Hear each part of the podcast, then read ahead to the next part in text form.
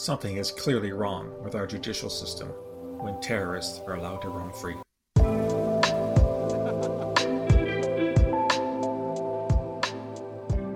Came across a story in the Australian media just a few minutes ago that I'd like to cite at some length because it points out to something really wrong with our judicial system and our ability to stop acts of terrorism.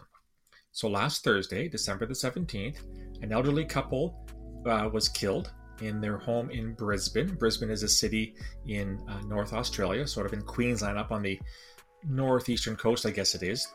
Were killed by a knife wielding man who was later shot by police, Australian police, and he was killed. Now, who was this guy? Well, this guy's name was Raghe Abdi.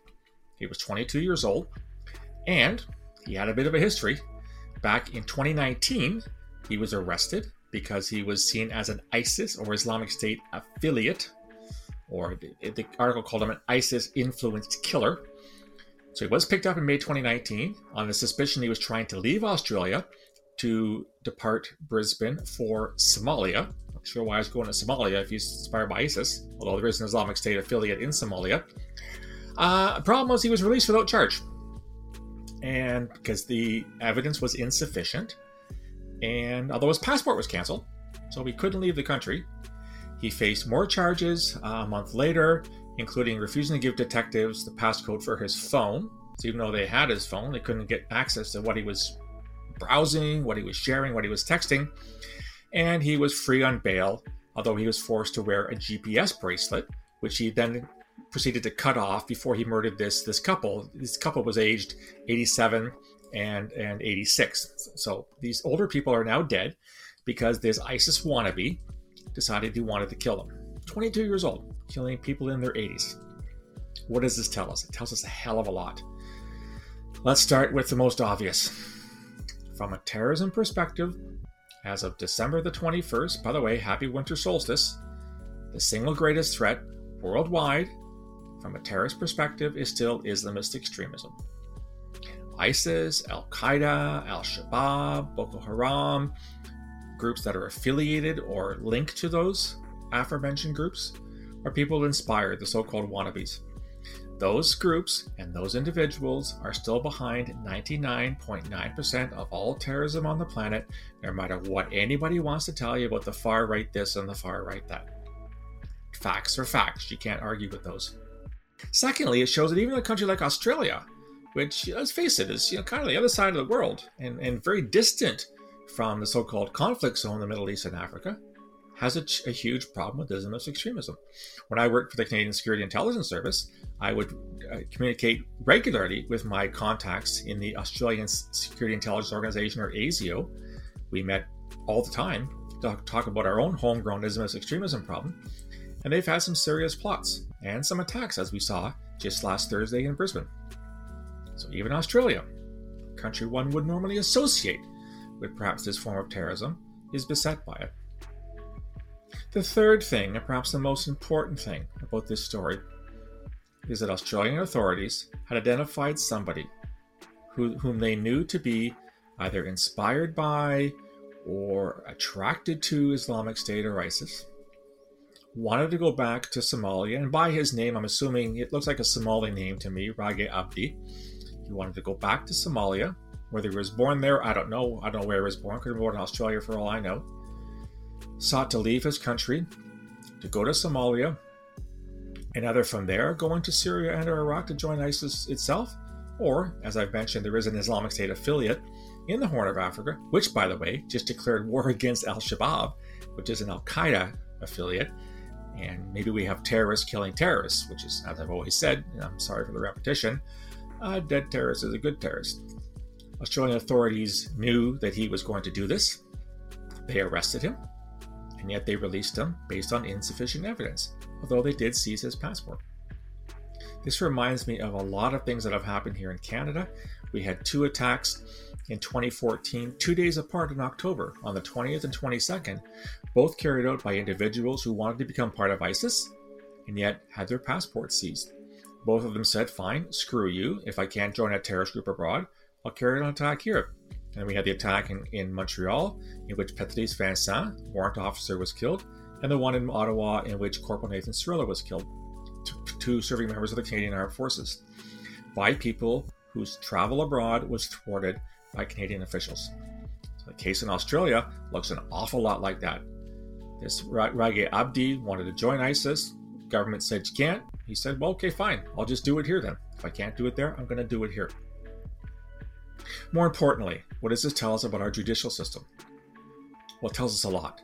It tells us that for whatever reason, Australian authorities were unable to either gather enough evidence immediately to proceed to trial or had enough within the system itself to guarantee this individual would not be allowed to roam the streets. He was released. He had a GPS bracelet.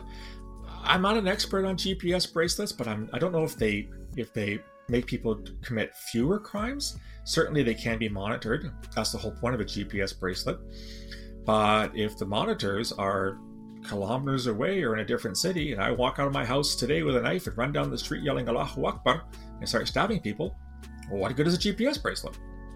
It's of no use whatsoever because I've gone ahead and I've killed people. There has to be a way for people in Western society, for officials, for security intelligence services, for law enforcement agencies to have the tools necessary to make sure that people like Mr. Abdi or people like uh, Michael Zehaf-Bibeau who killed Nathan Cirillo or or uh, Martin Couture-Rouleau who killed, who killed Patrice Vincent, they should not be allowed to roam the streets when we know that in fact they have terrorist intent. These people are dangerous people. Their whole raison d'être is to kill people. The kuffar, the so-called unbelievers that they that they see see the rest of us as, and yet they're roaming free. They're walking in our streets capable of doing anything. See, here's the problem is that in our system, and rightfully so, you are presumed innocent until you're found guilty in a court of law, either by a jury of your peers or by a judge. We don't lock away people indefinitely, unless in fact you deserve to be. You sacrifice your freedom at great cost in our society. And I think we all agree we'd prefer that system to what we're seeing in China, with the incarceration of up to a million Uyghurs. Spoiler alert, you're going to hear another podcast on what's happening in China in, in a few days. And yet, we have individuals that go on to kill people because they've been let go. So, what is the solution? I don't know what the solution is. I don't think you want to completely tear apart your judicial system, which has been formed you know, in the West based on hundreds, if not thousands, of years of, of judicial practice. We finally got to a point where the system does recognize innocence and does recognize that freedom is taken away at great cost. And yet we have these people whom we know will kill if they can. So, what do we do with them? What if we don't have enough evidence to find them guilty? What if we don't have enough evidence to keep them locked up until they're pending trial? From what I've heard, I'm not sure the situation in Australia, jails are full. Corrections officials have too much on their hands as well. Terrorism is just a very, very, very small part of the spectrum of criminal activity. You've got rapists, you've got drug dealers, you've got murderers, you've got those who beat their partners, you've got people who engage in fraud, etc., etc., etc. Where do terrorists fall in all this? Well, I would argue that those engaged in fraud are not violent. Maybe those are the ones that can be released on bail or pending trial, whereas those who are clearly have violent intention must be locked up. Anyhow, um, my heart goes out to the family of this this older couple enjoying their golden years in life. Here I am talking at just just past my 60th birthday, and I'm looking forward to decades more of, of living. And the fact that their life was snuffed out by a jihadi who shouldn't have been on the street just makes me sad and it makes me angry. If you have any ideas about this, I'd love to hear from you. Anyhow, that's what I think. What do you think? Should our laws be changed for terrorists? Should they be kept incarcerated indefinitely? drop me a line. You reach me on email, borealisfrisk at gmail.com, or on Twitter at borealissaves. You can also find me on LinkedIn and on Facebook. If you like the content, want to get more, go to my website, borealisthreatandrisk.com, hit the subscribe button, and you get a free daily digest, first thing every morning, all the content. I'd love to hear from you. Talk to you again soon. Until then, stay safe.